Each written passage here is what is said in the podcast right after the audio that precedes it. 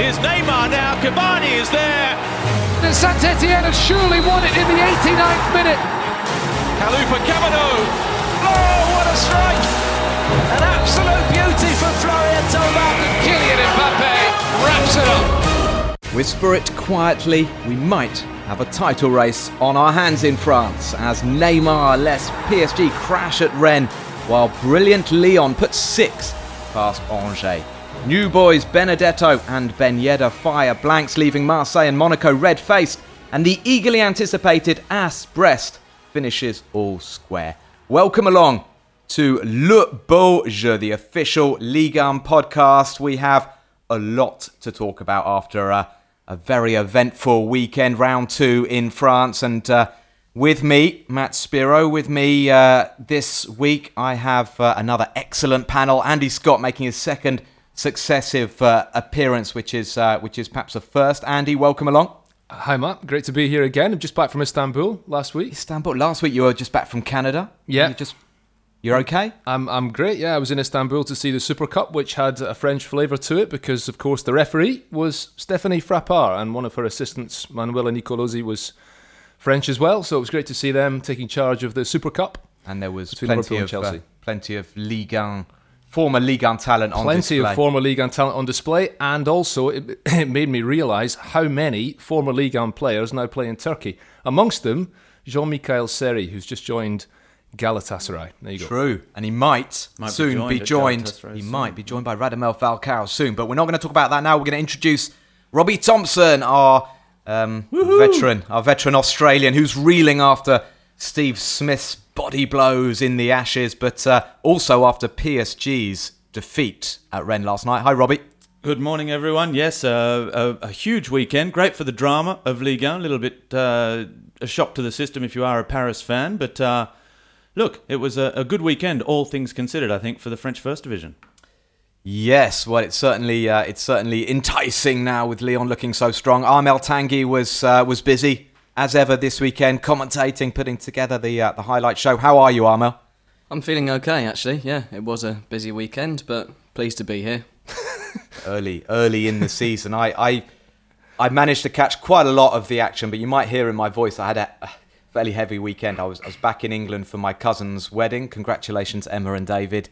Um, fantastic bash. Let's uh, let's move on with the show, and of course, we do often start with Paris Saint-Germain, but it's so unusual that Paris Saint-Germain lose. This time uh, last season, they were winning. Of course, they won their first fourteen. They were they didn't drop points until December. But last night at Roazhon Park, this happened. Salah has been caught out here, and Edinson Cavani takes full advantage. Five minutes from half-time, and Edinson Cavani has fired the champions in front.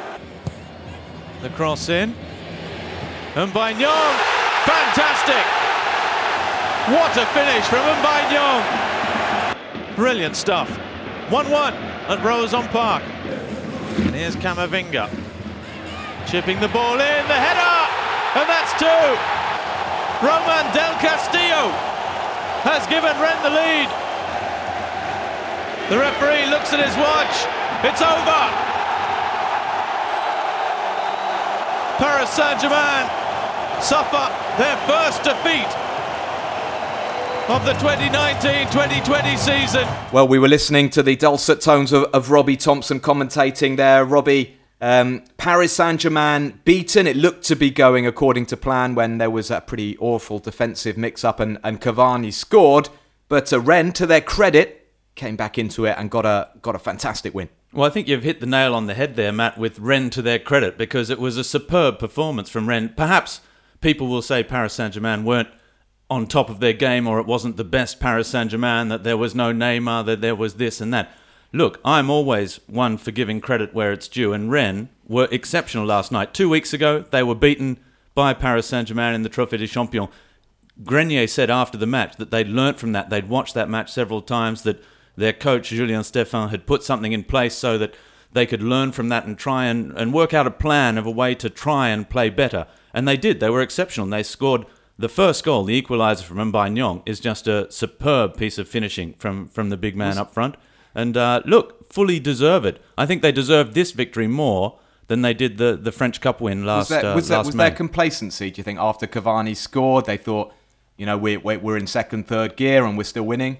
I don't think so, but I think we saw a, a Rennes side that, like they did in the Cup final, showed such great fight and spirit. And I think that's something that Julien Stéphan has put in them. Because let's not forget, they've lost a lot of players over the summer. This is not a, a side that you would expect to, to be able to pull off a performance like this, like this. And they did it not with technique, they did it with a team effort. I mean, it was a, a really... They, they stuck to their guns, they followed the orders very well. They did what the coach asked of them, and it paid dividends.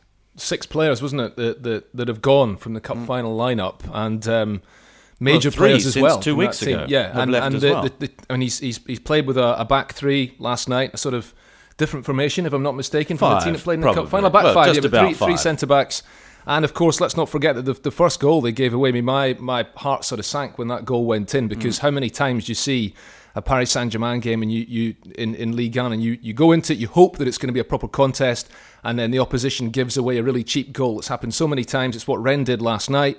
And at that point I thought, well, here we go again. But incredibly, they came back into the game brilliantly and, and went on to win it. It's a fantastic result for them.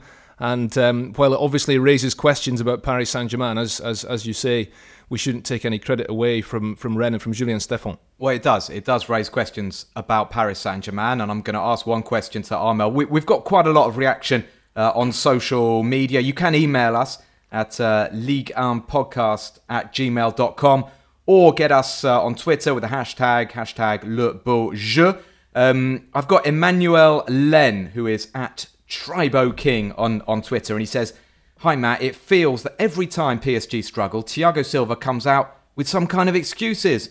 This time he talks about the team missing Neymar. Should P S G let go of Thiago too and let the new generation take over? His comment, his comments did not transpire inspiring leadership." Is that a fair assessment, Armel? Do you think Thiago Silva is part of the problem? There was a lot of talk about Neymar, you know, not being there, which does smack of sort of excuses. True, but I think any team in the world is going to miss Neymar, so while he's not playing, you've just got to forget that and focus on the eleven plus substitutes that are yeah, present. And it's eleven, you know, it's Mbappe, it's, it's exactly, Cavani, it's exactly. Verratti, they should be capable you, of beating You've Ren. got the quality. It's and Thiago Silva as well. It, it, as I was going to say, to go back to the point that uh, our listener has, has put to us, Thiago Silva, whatever you say about his leadership, and that gets questioned pretty much March or April every year, is it, when P S G get knocked out of the Champions League? But he's an exceptional defender. Pretty much every single striker you talk to in Ligue one says that he's the best defender they've played against. I don't know why you'd want to drop a guy who's clearly so difficult to play against just because he doesn't answer the press particularly well. He wouldn't have been captain. But he wasn't exceptional last night either with Abdou Diallo. He's playing with a new partner. I'm, I'm not. I'm not saying, you know, after one defeat you need to get rid of Thiago Silva, but you can understand where these comments are coming from. I can, but would you then put all your trust in Presnel Kimpembe stepping up to the plate and playing at the high level that Thiago Silva's played at for the past few years? I, I, I personally would stick with him. He's coming towards the end of his career. If he wants to finish it at Paris Saint-Germain, he's still very good. Let him finish it there. Well, last I, season he was excellent, and he's just won the Copa America as a first-choice central defender with Brazil as well, and Brazil haven't won a trophy for God knows how long. I honestly, I honestly think I, I'm in the I'm in the, the opposite camp here. I actually think that I remember uh, when Ian Holyman spoke to Yuri Jorkaev for the podcast at the end of last season, and that Yuri Jorkaev memorable meeting made of, some, uh, of made, two greats. Yeah. Made some quite um, quite uh, strong comments about how P S G needed to rip everything up from inside and start again.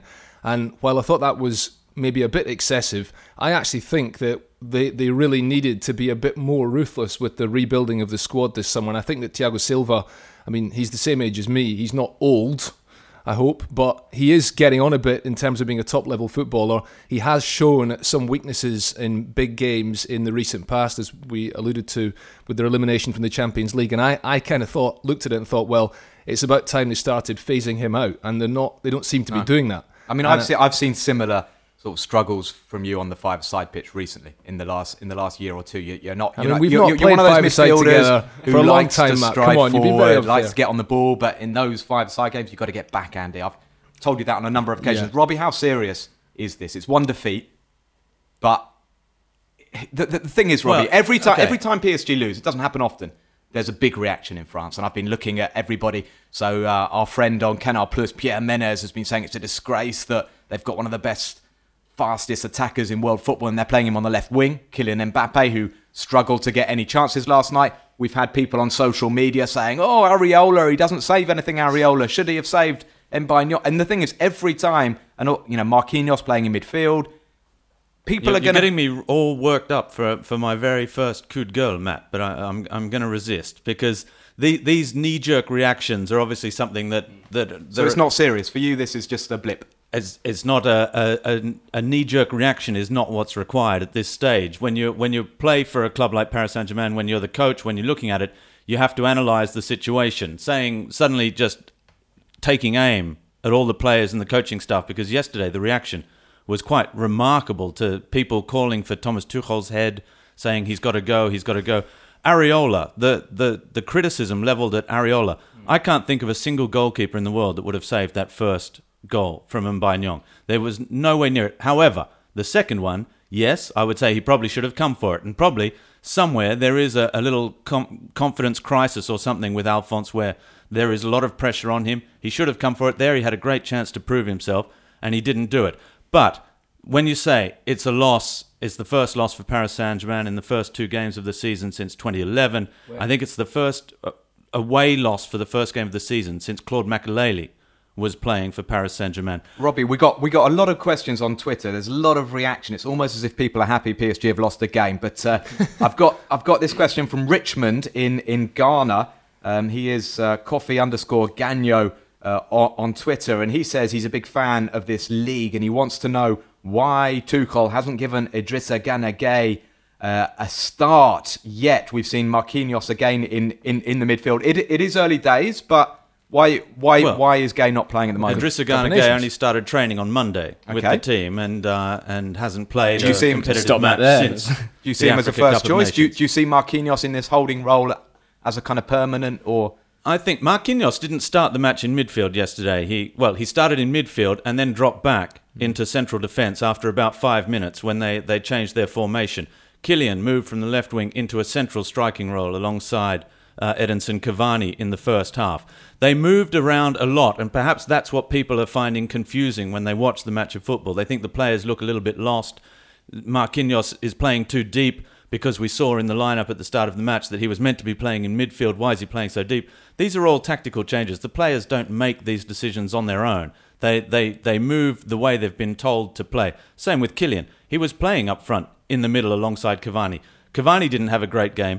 Kylian was the biggest threat for Paris Saint-Germain, particularly in the second half, playing in that wide role on the left, trying to set up options. So if you play him in the middle, who's going to supply the crosses? Now we've just got, sorry Andy, we've got a, we've got a very important question on Twitter from Jack the Gooner, who says, Matt, can you get Verratti to Arsenal? Thanks. Um, so I'll answer that one. No, um, not not at the moment, I'm afraid. Um, another one, hide. At, this is from at Hide the Safe. Um, It's Monyo's Dawn Disciple. That's it. That's his name. I, I don't really understand how Twitter works, but thank you for your message. He says, what changes will come from this P S G loss? So it's kind of continuing this this theme. Andy? Uh... Sorry, I'm just a bit sceptical because, because you know, if, if Paris Saint-Germain had won that game five or six nil last night, then we would have been getting jipes about how it's, it's too easy for them, whatever. Mm. You know, Farmers League, this classic uh, insult that for some reason some people seem to throw at Ligue one. Um, the reality is that teams are allowed to lose football matches. It happens every now and again. In the not-too-distant past, it was quite acceptable for a team who would go on to win the league to lose six, seven or eight P S G games playing, in the season. Playing Toulouse next weekend, Andy. What what changes would you make to that eleven? To that starting eleven? Yeah. Um, it I depends mean, on I, fitness I think, levels, think, Matt. It depends on, yeah, on who I, trains I, well. And you can't say that looking from the outside. We don't know Paulo what Dybala. goes on on the, on the training pitch. I, I, I think I do think that one change that I think they, I think they have a problem at right back. I think that's clear. I think that um, well, we talked about Thiago Silva. I think uh, as time goes on, I think I think what they need to look at doing is playing Marquinhos in central defence and bringing in whether it be Idrissa Gueye or probably Ander Herrera to play in that position. And you might well be looking at Gueye, Verratti, and Herrera in a midfield three. get Draxler out of the starting lineup because I just don't think anybody really knows how to play him and get the best out of him in that team. There are lots of things that Thomas Tuchel needs to sort out. Of course, Neymar is a separate issue. But, you know, when the Toulouse game comes around next weekend, I think they've lost one of their last sixty-odd home games. They'll win that game and we'll move on and they'll be in a very strong position. It's one defeat, and let's not rush to... To, to too many uh, conclusions at this stage. And can we just also think that last season they won fourteen in a row and everyone just said, but that's so it's so normal, it's so easy, what Andy was just saying. Let's put some things in perspective and say now, looking back, that performance was exceptional, that no one gave them credit for at the time. To win fourteen in a row happened once in Europe's top five leagues before, and it was only eleven, and it was back in the nineteen sixties. So, look, let's not just and say... And who did it? It's all all too easy, a London-based team. I remember team. Arsenal won thirteen in a row to win the title in ninety-eight. But no, not, not starting that, the that, season. That, that's, yeah, that's not starting the irrelevant. season. Irrelevant. Back, back to Ligue one, is it about the right time, Matt, for us to praise Rennes and players in particular for the way that they uh, played we against? Have. I think we have, Armel, but I'm, have. I'm pleased that you, because you, your Breton-ness exactly. is coming through, and Rennes have got six points. I, I, I was also going to going to ask Robbie who the last team P S G lost to in August was, because I think it was Lorient. Lorient. So in August, I yes. think there's, you know, in fa- factor in the fact that... But that was the opening the first day game of the, of the Qatar... Bret- but you're right, you're right, uh, Rennes. No, you're right, Armel. Bretons uh, stay in Brittany in August. It's the only region where you can have that sort of support in August in France. So I think it's difficult just, for Paris Saint-Germain. Can I just actually. mention two things about Rennes in relation to Rennes? It's the one thing that I've never actually discussed with anybody before, but every time I see a game at Roazhon Park, it always strikes me. Those massive yoghurt pots at the in the yeah. corner flags. Mm. I love that. I'm not. Is there yoghurt inside them? No, but if you look back at archive footage of Roazhon Park, it used to be milk. So it's, oh, well, t- it's churned it's over time. Hotbed, yeah, of yeah. course. Yeah, Britain is famous for its dairy. Hotbed the other thing, no the other doubt. thing I like about Roazhon Park, it struck me. I was there during the Women's World Cup in the summer, and it struck me last night. It's got the best sunsets in Ligue one. Mm. There was Ooh. a brilliant one just before kickoff, wasn't yeah. there? It was fantastic. The Stadium Municipal in Toulouse might have a word with you about that. If we let's we'll talk about Rennes. Let's yeah, I want to talk they're, about. I want to talk about. A kid. I know who you want to talk yeah, about. Luckily, to... fortunately, we talked about him last week and got in just a, well, a step ahead I'm, of. I'll, the... I'll give Armel credit because he was talking about Eduardo yeah. Camavinga last season. How old is he, Matt? He's sixteen. He's sixteen and nine months. My claim last week that perhaps there was some confusion and he might be seventeen. Um, that was me getting it wrong. So he is. He's sixteen and nine months. He made his debut when he was sixteen and one month or two months and. Uh, Armel, who who does have an eye for talent, I can confirm that, picked him out last night, you know, up against Verratti and Marquinhos. Uh, I've I've been reading the stats in the paper this morning, and he's top of all the, you know, completed passes, balls recuperated, and, uh, you know, what a talent. And I know that and Andy, Armel's looking like he wants to talk a bit I, about, I know about Camavinga. Andy knows a, a little bit more about than me about his background, but uh, I'd just like to put a word in for the... Julien Stéphan and the work he did with him to bring him through last season. Obviously, he was helped by the fact that Rennes won the Coupe de France and, like Strasbourg, who won the Coupe de la Ligue, then were able to sort of take their foot off the gas a little bit at the end of the season and give a chance, perhaps, to these younger players who, thrown into a high-pressure situation, might not have developed in quite the same way. But if you look at the way Camavinga was given his chance... First, it was a few minutes at the end of games. Then he started games. He'd be taken off with about ten minutes to go or so. Now he's playing ninety every week. It's really been progressive, the perfect sort of start to a career. So hats off to Julien Stéphan. The situation has made it better for him, but it's really given us a, a brilliant talent to watch. Andy? Yeah, no, no, I was just just uh, going to talk a bit about Camavinga's um, background as well, because he is, I mean, he is only sixteen. He's a really young kid, and... Um, Uh, you I know, there was, we've, there was uh, we've, an, we've made that clear. And it, and have, you, have you got anything to add? Or seventeen no, in November. No, but it, it's just, I mean, just reading an interesting um, sort of bit of background about him at the weekend and just pointing out that he's one of six children. Um, he was born in Angola. He moved to France when he was just two, which is not that long ago because he's only sixteen. Um, his parents fled Angola. They moved to Lille in the far north of France. And then they ended up being um, set up in Fougères, which is, I think it's in Brittany. It's not far away from Rennes. It's also a plant. A go. fern in French. There you hey. go. I didn't know that, but there you go. And Rennes um, Academy is, and is, they, is Yeah, and, it, and he mm. ended up getting sort of picked up by Rennes uh, from there. And uh, a quite sad story as well. They were put into a house in, in Fougères, which then promptly burnt down, and they lost everything. And they had to kind of start again from scratch. So a very, very difficult um, background for him to Have to you come got any from. idea how old he is? I have a rough idea, thanks to the official statistics uh, provided to us by the French League. I just want to say, Andy, as well, in fact, everybody, I think I'm, I'm, I think if you're a Rennes fan, you know, I don't want to speak in their place, but I'd be kind of like happy and not happy at the moment because there was so much excitement in the spring. Julien Stéphan is clearly a really good manager, and uh, you know, they've produced a great performance last night. But you look at it and you think, well, actually, how well, how far can this Rennes team go when they've sold six starting players? And I, I just think there's a lack of ambition in terms of in terms of the recruitment because you know they've mm. got a lot of money for Ismail Assar. They've lost. You know, they we, still we, have we, a couple of weeks we, left. We can do the list. There's still a couple of weeks left, and I know they're being linked with Maxime Gonalon. I think mm. Gonalon would be a good signing. They haven't really replaced Benjamin Andre, have they, in the, mm. in, in the midfield? So they need somebody there. But I just felt in the spring, this is a club with great potential. We know that Francois Pinault is a very wealthy man. They've they've they've got the backing um, behind the scenes, but it doesn't seem to materialise in terms of the football team. And I just feel that this sort of sleeping, it's not really a giant, is it? Sleeping... What dwarf. Would you say?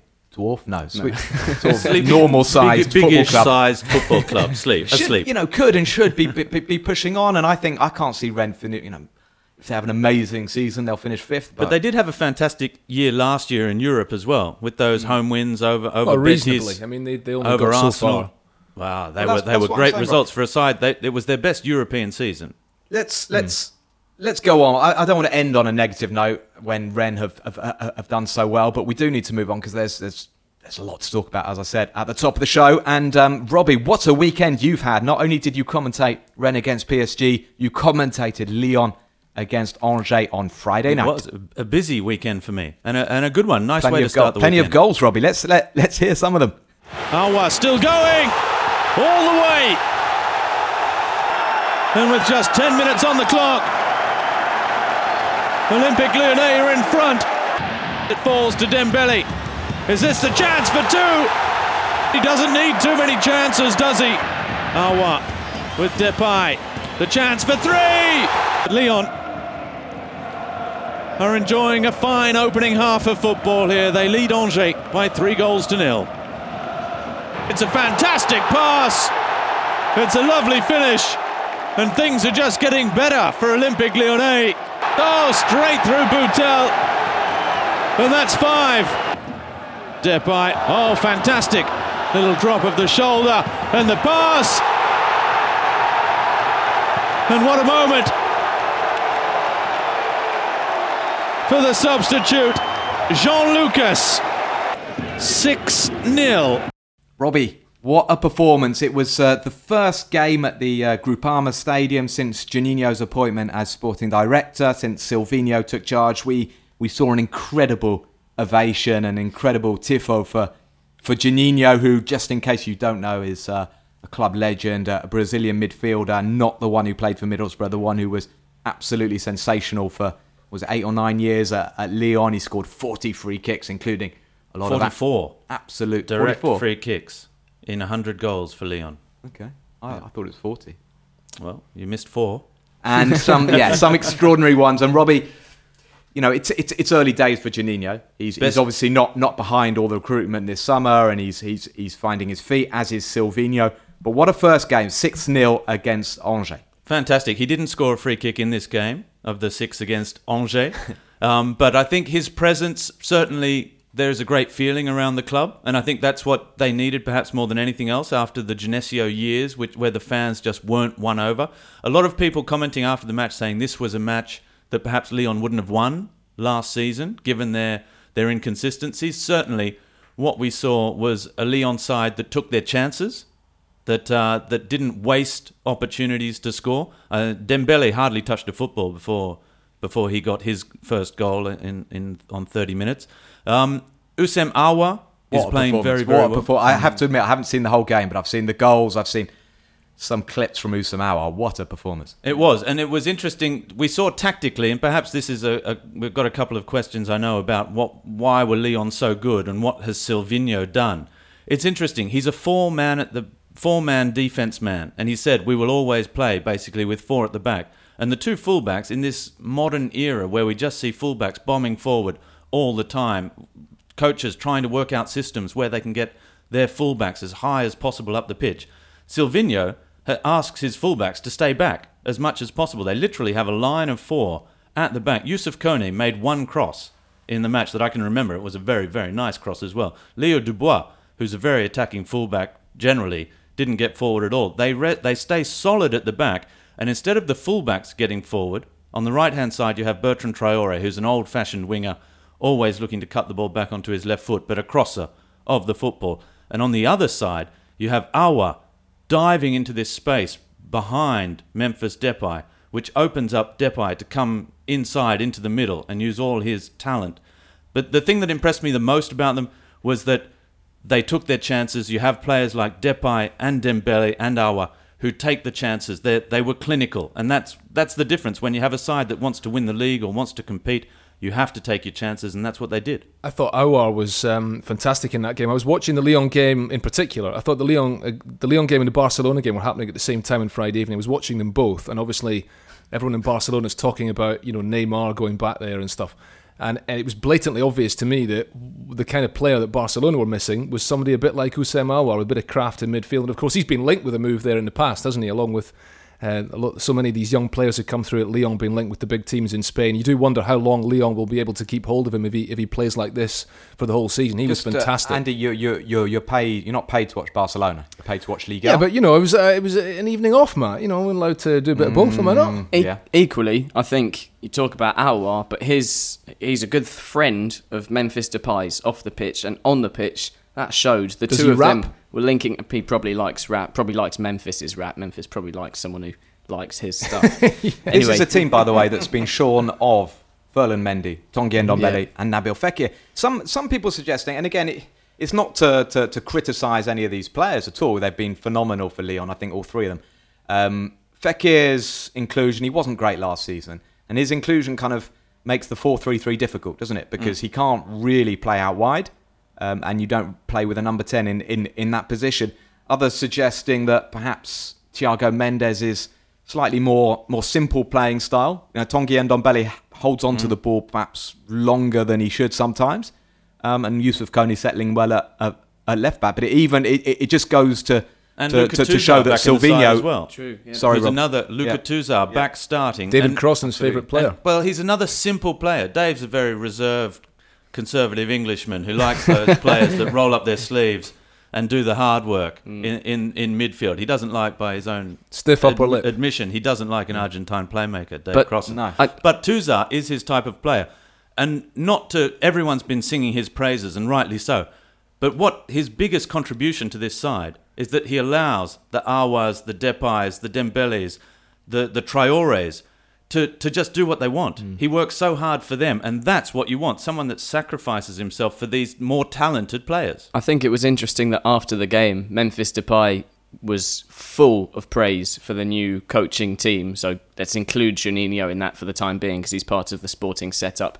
I think when you've got a player like Memphis who can be so talismanic but also can probably drag a team down when he's in a bad place, if you get him playing and linking up with someone like Aouar, who I mentioned earlier, they get on so well, both on and off the pitch. If you get Memphis playing, your team is going to win games. He can win you big games. Mm. And so far, he's done that. I think Juninho has one more thing to do, and that's perhaps just to recommend his barber to Silvinho, who's still got a little two thousand one Tintin Juninho, haircut. Juninho looks so... I mean, I'm a Juninho fan. He looks so class. He does, doesn't he? Those glasses, that beard. It's slightly greying hair now and, yeah. the, and, the, and the suit. I mean, nothing... Again, it's not a, not, not a criticism of Bruno Genesio and his slightly like expanding waistline. But Juninho's fantastic. And um, good luck to uh, to Genesio in China, by the way. Armel, question from Rodney Marshall, at Rodney Marshall one on Twitter. Is anybody capable of rivaling P S G this season, or will they cruise to another title?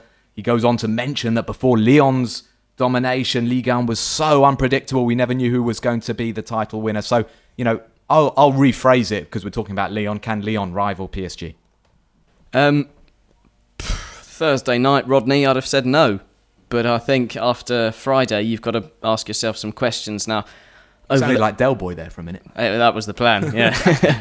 I think, realistically, P S G have the strength in depth to, to Lyon go... Lyon did the... beat them last year. The first team to beat them, weren't they? The first uh, in Ligue yeah, one. Yeah, they were. But I, and they could know, do it in the big games. That's, that's one game, I think, over the thirty-eight when you've got... players like Garner Gay, Herrera, who weren't even on the pitch against Rennes, just, you know, as backup, if you like.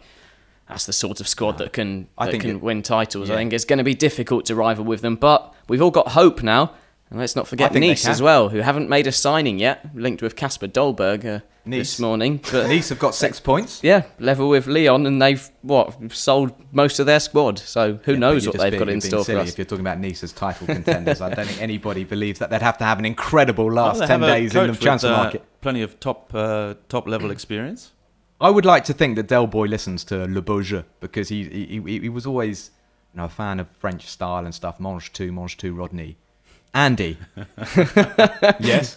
Would you agree with Armel? Uh, can I just, uh, before you go, David Ginola is a big fan of Only Fools and Horses, he revealed uh, this weekend on Twitter. Oh, well, so there you go. There's a French link to Only Fools and Horses for next time. Sorry, what was the question? I, I, think, I don't think there was I, a question, honestly, Andy. Just go, just start talking. I'm, I'm, I'm yeah. a great believer in teams kind of dev- evolving and, and developing and getting that spirit. We saw it with Monaco in, in twenty seventeen. And I, I've just got a feeling that this Lyon side, having lived through quite a bit of frustration, mm. the shackles could be off and we yeah. could have a really exciting season. I, th- I do think that if anybody is going to challenge P S G, it will be Lyon. Um, whether they can do that over the duration of the season, uh, I think obviously it's far too early Ooh, to say. So but conservative. Been a, but Come on. No, no. I, th- I think. I think they. I hope that they do. I'm not saying that I hope they win the league. Uh, you know, I'm, I'm completely neutral on that front. But I hope they give them a real challenge. And uh, it's just that I. I mean, we were talking about Rennes before. You know, and you were saying it's a shame that they can't be more ambitious, and it really is a shame, because I do feel that the, the top three is open to be to, to for the taking this season. But I think that Lyon are the one team who, who really can push Paris Saint-Germain all the way. I'm I'm sitting opposite Andy, and he's wearing a T-shirt that says Don't say it. Paris twice on it, it and Saint-Germain twice on it too. So you thought Robbie was bad? Well, Andy's got a P S G T-shirt. It was a free T-shirt. t-shirt. Geoffrey Adelaide has come in. Geoffrey Adelaide couldn't. Or if we're going to say it the French way, Geoffrey Adelaide. Couldn't play um, because there was an agreement with Angers. He's just signed for twenty-five million plus bonuses. Um, it's it's a lot of money for a guy who's only scored a handful of goals in his career so far, but he is he is he has definitely taken on a new dimension in the last few months, and it's a, it's an exciting one. I, I think he's going to be a real plus. Um, our producer, I- our producer Ian Holyman, sorry Rob, is, is wondering whether um, we should worry that Moussa Dembele, who's again been linked with a big move, Juventus. Hovering, we know that Man United, obviously Man United can't sign him now. Um, no chance is there that Lyon well, Leon will not sell mad to no. let him go.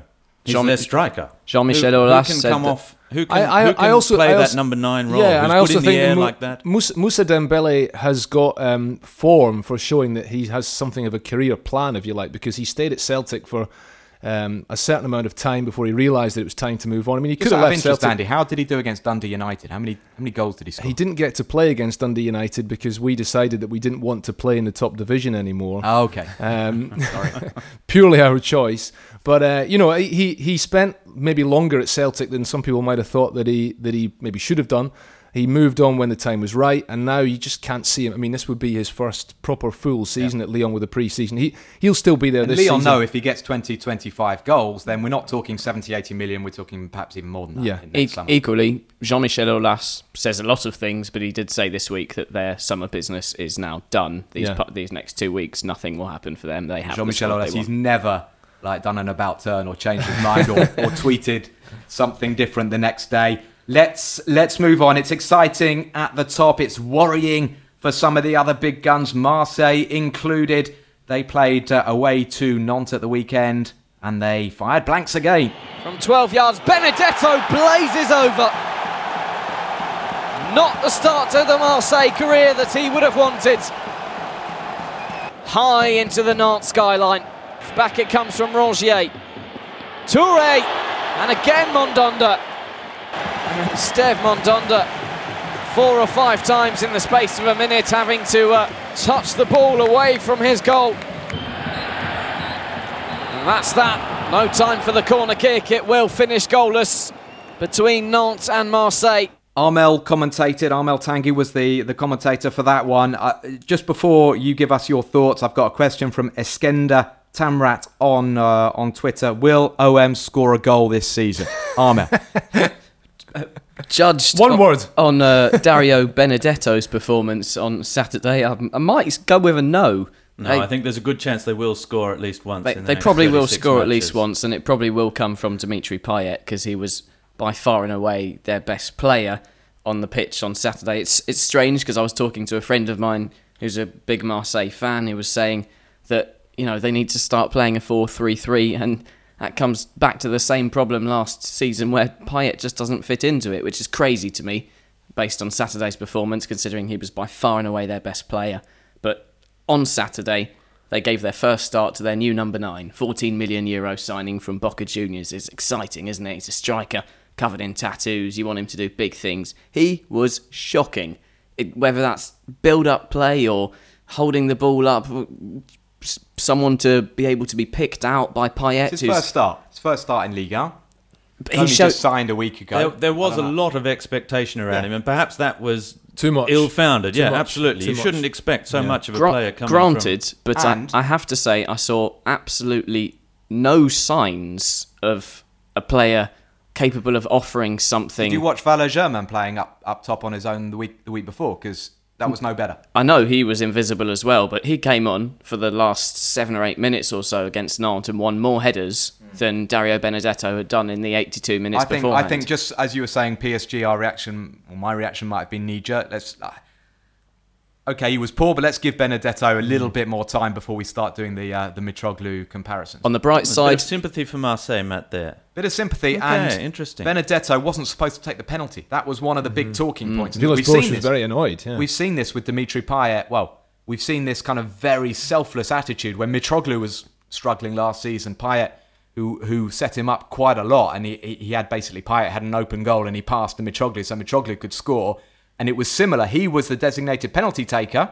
And at nil-nil against Nantes, he said to Benedetto, this will be good for you, for your confidence. And Andre Villas-Boas was not happy with Payet, was he, Andy? Yeah, well, it backfired. I mean, Benedetto missing the penalty might have a big impact on his confidence going forward. But yeah, Villas-Boas making clear that, um, you know, Dimitri Payet is supposed to be taking the penalties. That's that's the way it's written down in, in their uh, in their setup. And is he and right to be hammering Payet though? I mean, it's quite a nice thing to do. Yeah, I I don't really see the interest in doing that. I mean, in theory, you know, Dario Benedetto should be capable of sticking away a penalty, and Payet, as you say, there's there's reason for him doing that. Um, but yeah, the impact could be um, could be very negative on Marseille going forward, because, you know, they still haven't got the goal, they still haven't got the win, and, and yeah, it is early days, but it's it's never anything but a knee-jerk reaction with Marseille, and the pressure is only going to build from here the longer they go on without getting a win. Well, can we have a, a reverse knee-jerk reaction, or one a positive knee-jerk reaction for the performance of Steve Mandanda, particularly in the second half, because he is a player who's been very severely criticised over the last twelve months after after the, the World Cup victory for France last season.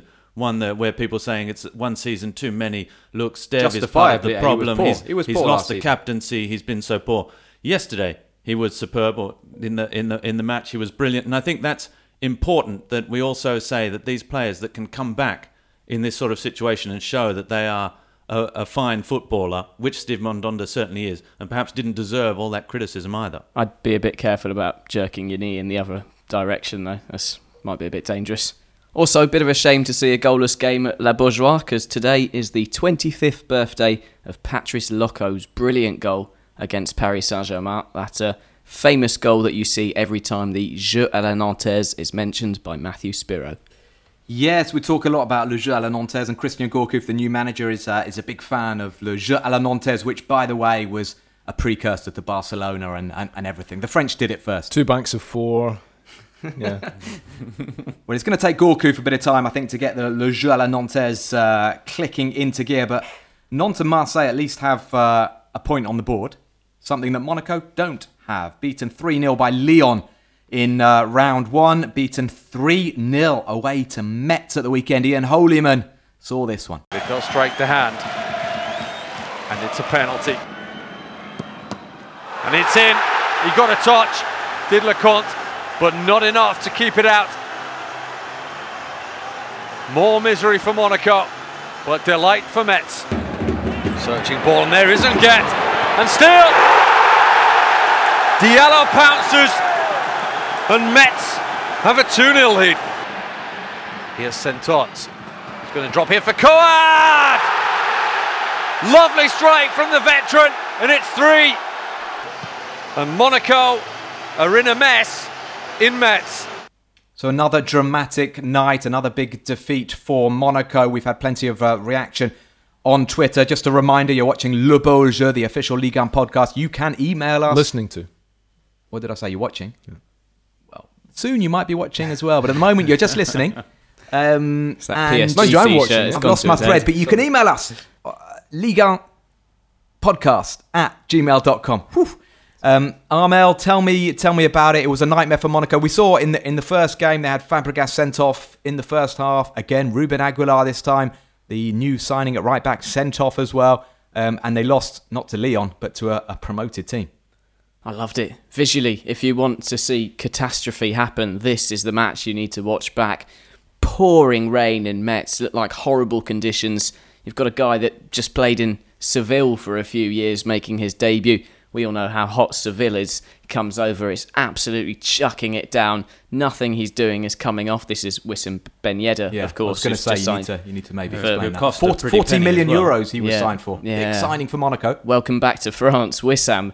So it, it just it was a pretty horrible evening for Monaco by all accounts. Losing their new signing, Ruben ben, uh, Ruben Aguilar, Ruben Ben Aguilar, I don't know where I got that from, Ruben Aguilar, after thirty-five minutes of play to a red card. They conceded a penalty after ten minutes to a debatable V A R handball decision, given anyway. So then you, Henry, Henry Onyekuru, the uh, Nigerian who's just come in, didn't make much of but a shouldn't, difference. Shouldn't either. He have had a penalty just before Metz scored? So yes, there was a, a challenge. It went that right was up the other end from, yeah, from similar exactly to the one that Aguilar was sent off for. Exactly. So questions could be asked there, but we're not here to ask questions about the. Well, uh, we can. We can. Uh, I think we can. I think you felt that perhaps the first penalty shouldn't have been awarded. Is that right? For I, the handball by Glick. I mean, by the letter of the law, a bit like the penalty that was given for Marseille in Nantes.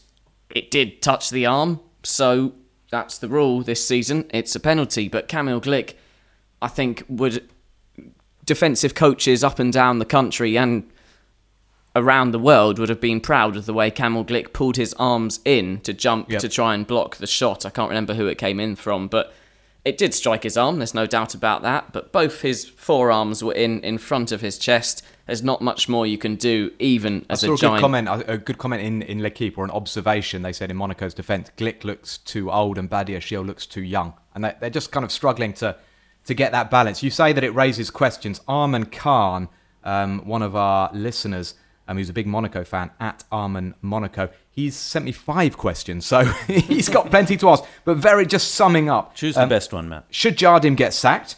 Um, no. Should they sign a defensive midfielder and a striker? Um, what do you think of our rumoured targets, Bakayoko, Icardi and Rugani? Um, third question, do Monaco need a sporting di- director after Emanalo's sacking? Since then, recruitment duties have been done by the Vice President Petrov. Could Monaco end up in the Europa League at worst? Um, and who should be the new manager? So uh, yeah, he's going quite far there after a couple of defeats, Andy. Um, yeah, I think it would be, you know, no, we can't talk about sacking Leonardo Jardim yet, but I do think there's going to come a point where people are going to say, was it ever a good idea to bring him back? Mm. Um, even if we're not quite at that point yet. Yes, they are looking to strengthen um, in the defensive midfield position. It looks like Tiomoe Bakayoko knows that he's not going to get a chance at Chelsea. And Monaco were, last I heard, were waiting for an answer from him on that front. Obviously, in terms of the attack, they've just spent big money, big money on Wissam Ben Yedder. Um, and now we're waiting to see what happens with uh, Radamel Falcao. And if, if, if he moves on, then th- there are reports coming out of Italy that Monaco prepared to pay, to offer up to sixty-five million euros for Mauro Icardi, who's been completely frozen out by Inter, who is a fantastic striker, but does have a lot of baggage off the field. But I mean, you know, Monaco keep signing players and, and they keep not moving forward. There are clear problems there, and I do think that that our listener Armin has touched on something interesting, which is that behind the scenes things are not mm. the way they were when, of course, as we discussed last week, when Luis Campos was being very influential in signing players. Now they have real problems. Michael Emanalo's uh, time at Monaco didn't work out. Oleg Petrov has come in, and for a man who, my understanding is, doesn't have a big background in football but seems to be in charge of transfers. You know, you have to ask questions. All this big turnover of players, results are not improving, and and it is concerning. And you mentioned the centre-back partnership not quite working. Uh, Kamil Glick and Benoît Badiashile, a young guy, but Metz had a boy at the back as well, John Boy. Ah, a good one, Amma, but I do want to talk about Metz, perhaps not about John Boy, although he had a John he, Man. He had a solid game. I'd like to talk about Habib Diallo, who scored two more goals, a penalty and a sort of poacher's strike. He's got three now in two Ligue one matches. He got twenty-six in the second tier last season. Um, he's obviously good. He's obviously got an eye for goal, and a team that comes up, so often we've seen in the past, they don't score enough goals and they don't have that goal scorer. Metz, Metz are looking good, aren't they? And, and and they've got that. They've got that man who could potentially score, maybe not twenty, but twelve to fifteen goals. It's good news for them as well, because he didn't score a single goal in pre-season and everyone around the club was a bit worried about his capabilities in the top flight. He'd only scored one goal in his previous twenty appearances in Ligue one, so I think everyone can be happy to see that they do have a striker who's started the season with confidence. He's level with Depay and Dembele at the top of the scoring charts, now on three. So, brilliant. Another team with a confident striker is good for the league. I think something that's interesting, and we see it every season, not just in France, but in, in all other leagues, it's these surprise teams that come up, that, that take the step up from the second division. Yeah, Nîmes and, and Reims last season. Nîmes and Reims last season. Here again, Brest are also on four points, I think, if, if memory serves me correctly. Two points. Two points, two draws. So a, a good start for them, a good return to the to the top flight as well.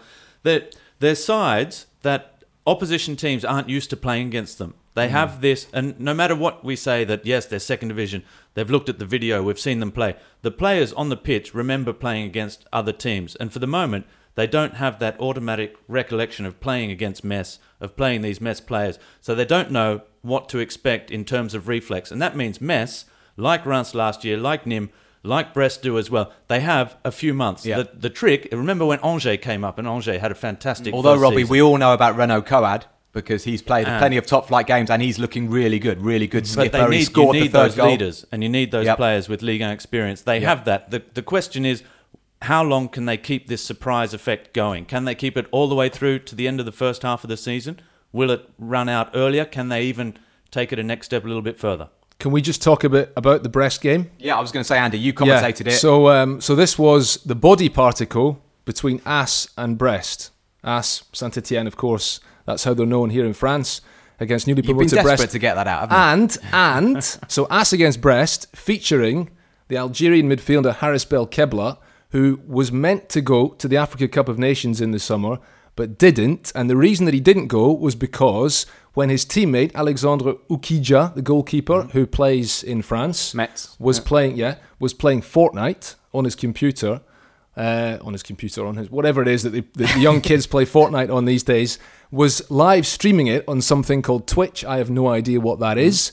Haris Belkebla didn't know that he was live streaming it on Twitch, came out, took his pants down, showed his backside. No way. Yeah. So like this you... was being live streamed, and as a result of this, Haris Belkebla was dropped. dropped from the Algeria squad. Wow. For and the African Cup of Nations. Champion of Africa. So like you, he and was desperate to get his ass out. Yes, exactly. So they, so they, so they, exactly. I mean, you just couldn't make it up. So there's the link. But um, so he played in the game that was yesterday. A cheeky story, Andy. What it was tit. a cheeky story. So he played in the game yesterday, and the, the Brest goal scored by Julien Faussurier, who's a veteran of Ligue one. Robbie mm. nodding there, knows him well from his time at Sochaux and elsewhere. Julien Faussurier scoring against Saint-Étienne, born in Lyon, was uh, a Lyon uh, youth team player and uh, played alongside Karim Benzema. He's good pals when did, with when did Robbie Karim play Benzema. For Sochaux? Robbie played for Sochaux alongside. I, I was, I was the certainly of, a football journalist during Sochaux's glory years. There you go. Back in yeah. back in the two thousands, even qualifying for European football. There you go. So so so yeah. So Julien Faussurier scoring for Brest, and uh, a good result for them, even if they uh, conceded a late equaliser against Saint-Étienne. The Algerian connection, perhaps, Andy Delors, scoring a fantastic goal at the weekend, a fantastic build-up as well. Perhaps he was only called up to the Algerian side via that uh, ancestral link to a, to a grandmother, I think it was. Algerian connection to what? To the, to Algeria. For Andy Delors. But a fantastic goal set up by Gaëtan Laborde. Brilliant cross. It was a, a brilliantly worked goal. And uh, yes, Brazil. Andy, I've got a question. How was I've got two questions. Josh Madger scoring for Bordeaux, the equaliser about Saint-Étienne. Sorry, yeah. Robbie. Yeah. Back to serious stuff. Miguel Trauco, Miguel Trauco, yeah. Trauco, who Peruvian was the left back, voted best left back in uh, the Copa America. Yeah. The Peruvian had a great tournament, made his debut. That's one of my questions. Go on, mm-hmm. answer that. Is one Is that first. a question? No. How? Sorry. How did he do? that, it, it was his debut against Brest. It was a statement. Yeah, he, he was. I mean, he was uh, he was fine. I mean, nothing spectacular. It wasn't a great performance from Saint-Étienne, really. I think uh, they deserved to get something from the game, but a draw was the right okay, result. Okay, next question. Wabi Khazri is getting some stick. Yeah, he was brilliant in the first half of last season. His form has tailed dipped off quite considerably, mm. and people were saying he was a bit nonchalant, and the, the fans are getting yeah. getting on his back a bit. I mean, I think one one thing's important to mention with Khazri, which is that obviously, like a lot of players, he's come back late, or come back from the Africa Cup of Nations, hasn't had much of a holiday. Tunisia went quite far into the competition, but the other thing is that he's only scored one goal since January, and that was a penalty. So yeah, there is there are concerns there. We're gonna wrap up, but we've got two segments. We're not just like you know, this is not just things we're adding on. These are these are very much part of the podcast. A new segment called Made in Ligue one, where we talk about somebody who's doing well abroad. So many Ligue one talents, in particular in the Premier League. Good start for Tanguy Ndombele at Tottenham. Scored what was the winner, I believe, in Tottenham's first game against Southampton. And set up one against Man Villa. City in the in the two-two draw. Uh, Lucas Moura as well scored a, another one. Tanguy Ndombele scoring goals and making goals. Is that something you were expecting? Because we didn't see much yeah, of that in Ligue one. I was going to say, it was Aston Villa. They played on the opening day of the season. Well and, uh, yeah, Ndombele scoring surprised me because he got a couple of goals in the Champions League for Lyon, didn't he? But there was... Did he ever score a goal in Ligue one? He it may have scored one towards the end. Kind of came off his shin on the final day. Yeah, and, and he hit the bar at the Parc des Princes with a thunderous shot. Famously hit the bar at the Parc des Princes with that wonderful performance uh, just after he joined Lyon. Great marauding midfielder who never managed to add goals to his game, and suddenly English viewers will have this idea that Tanguy Ndombele is this prolific goal-scoring midfielder, which he may go on to become in England, but it's certainly a, a side to his game that he's been needing to, it's also to easier, improve upon. This is, this is what people don't understand. It's also easier to score goals in England than it is in France. Try telling Moussa Sissoko that. yeah, they, no, I mean, the games can be a bit more open, France there. They're very organised, very tactical. Can I, sorry, can, can I just ask a quick question? Please. So, Farmers League, why? What is the what is the connection? No idea. And I don't. I give no, no credence no to it. I don't, for me, it's not. Bizarre. It's not, it's, it's, it's, it's I don't know, it's people, I guess, it's mainly a load of crop. Adolescents on Twitter trying to, trying, to, trying to rile people like you and me, Andy. Load Fair of enough. Crop. And they will not succeed. Yeah, exactly. Good shout, Armel. You saved the best till last. Um, a bit of a strange bon voyage this week because we've got a strange weekend coming up. Just the uh, four matches on Saturday, three on Sunday, and then we've got three delayed matches. Tuesday the twenty-seventh, Montpellier-Lyon. Wednesday the twenty-eighth, Lille-Saint-Etienne, Nice-Marseille. That's uh, it's a big one. Let's go on a little trip. Let's uh, let's take you to a beautiful place in August where the sun might be shining.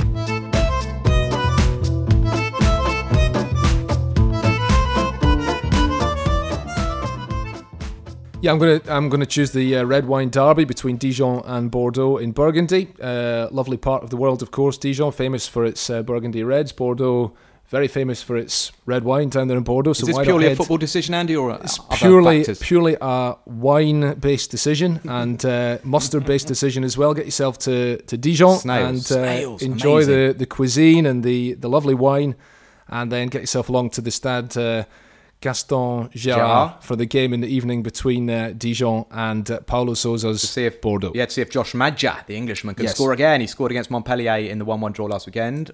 Just a very quick one then. I will obviously already be at the Parc des Princes, where I will be on Sunday night for the match against Toulouse, because, and an interesting fact, the last time Paris lost the league, they started with a couple of very early defeats, one against Monaco, and then a three one loss at Toulouse, uh, which uh, saw Monaco to go on Toulouse, there is to a real win problem. the title. They, they, they lost to Toulouse. Before we go, we've talked about wine derbies. We've talked about the uh, body partico. Coming up, we're going to have the Saucico, which I'm very excited about because Strasbourg have been drawn to play Frankfurt in the uh, in the Europa League. I mean, that is some derby, isn't it? You imagine the uh, the pre-match food. That's going to be fantastic, yeah. And I, I, I can only mustard. imagine how many Germans are going to make the trip across uh, to the Stade de la Méno on Thursday. It's going to be some atmosphere there. And a, a very tough tie for Strasbourg as well. Yeah, it should yeah. be good. It and the good. Frankfurt fans have uh, strong links with certain French supporters as well. I can't quite remember which supporter well, groups. S- Strasbourg are. are linked to Karlsruhe, who okay. don't get on with Frankfurt. Okay, so, so it could be interesting. But, yep. Stra- but okay. just to finish, we've got to finish. We, we, we've been very long this week, but Strasbourg, Strasbourg sausages are better than Frankfurters. Now, I mean, does anyone like Frankfurters? Of course they are. Yeah? Of course they're better, yeah. Well, the Germans do do a good currywurst. Yep. I have to say. But Thank yes, you the Strasbourg for sausage. Following Sausage Weekly, also known as Le Beau Jeu, the official Ligue one podcast from Andy Thompson. No, from Andy, Andy Scott. Thompson and Armel. Oh, it's all going wrong. From Andy Scott, Robbie Thompson, Armel Tanguy, and me, Matt Spiro. It's time to say au revoir et à bientôt. We'll see you again soon. See you later. Bye.